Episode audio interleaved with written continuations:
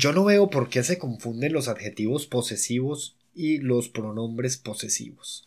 Miren, los adjetivos posesivos my, your, his, her, its, our y their se usan para mostrar posesión o pertenencia. Por ejemplo, This is my car, este es mi carro, mi coche, o Is that your dog?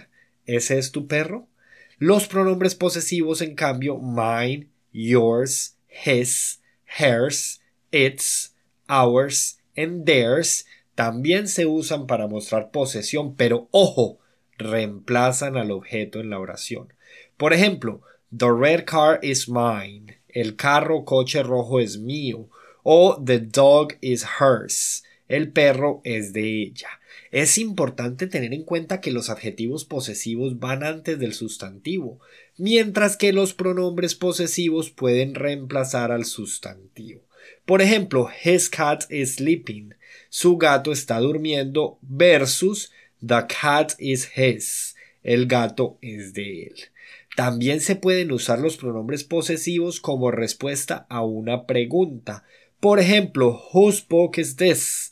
¿De quién es este libro? Entonces respondemos it's mine o it's hers. ¿Es mío o es de ella? Así que en resumen, para que les quede fácil, miren, en los últimos segundos, los adjetivos y pronombres posesivos son una forma útil de mostrar posesión en inglés. Recuerden usarlos correctamente y nos escuchamos en la próxima píldora.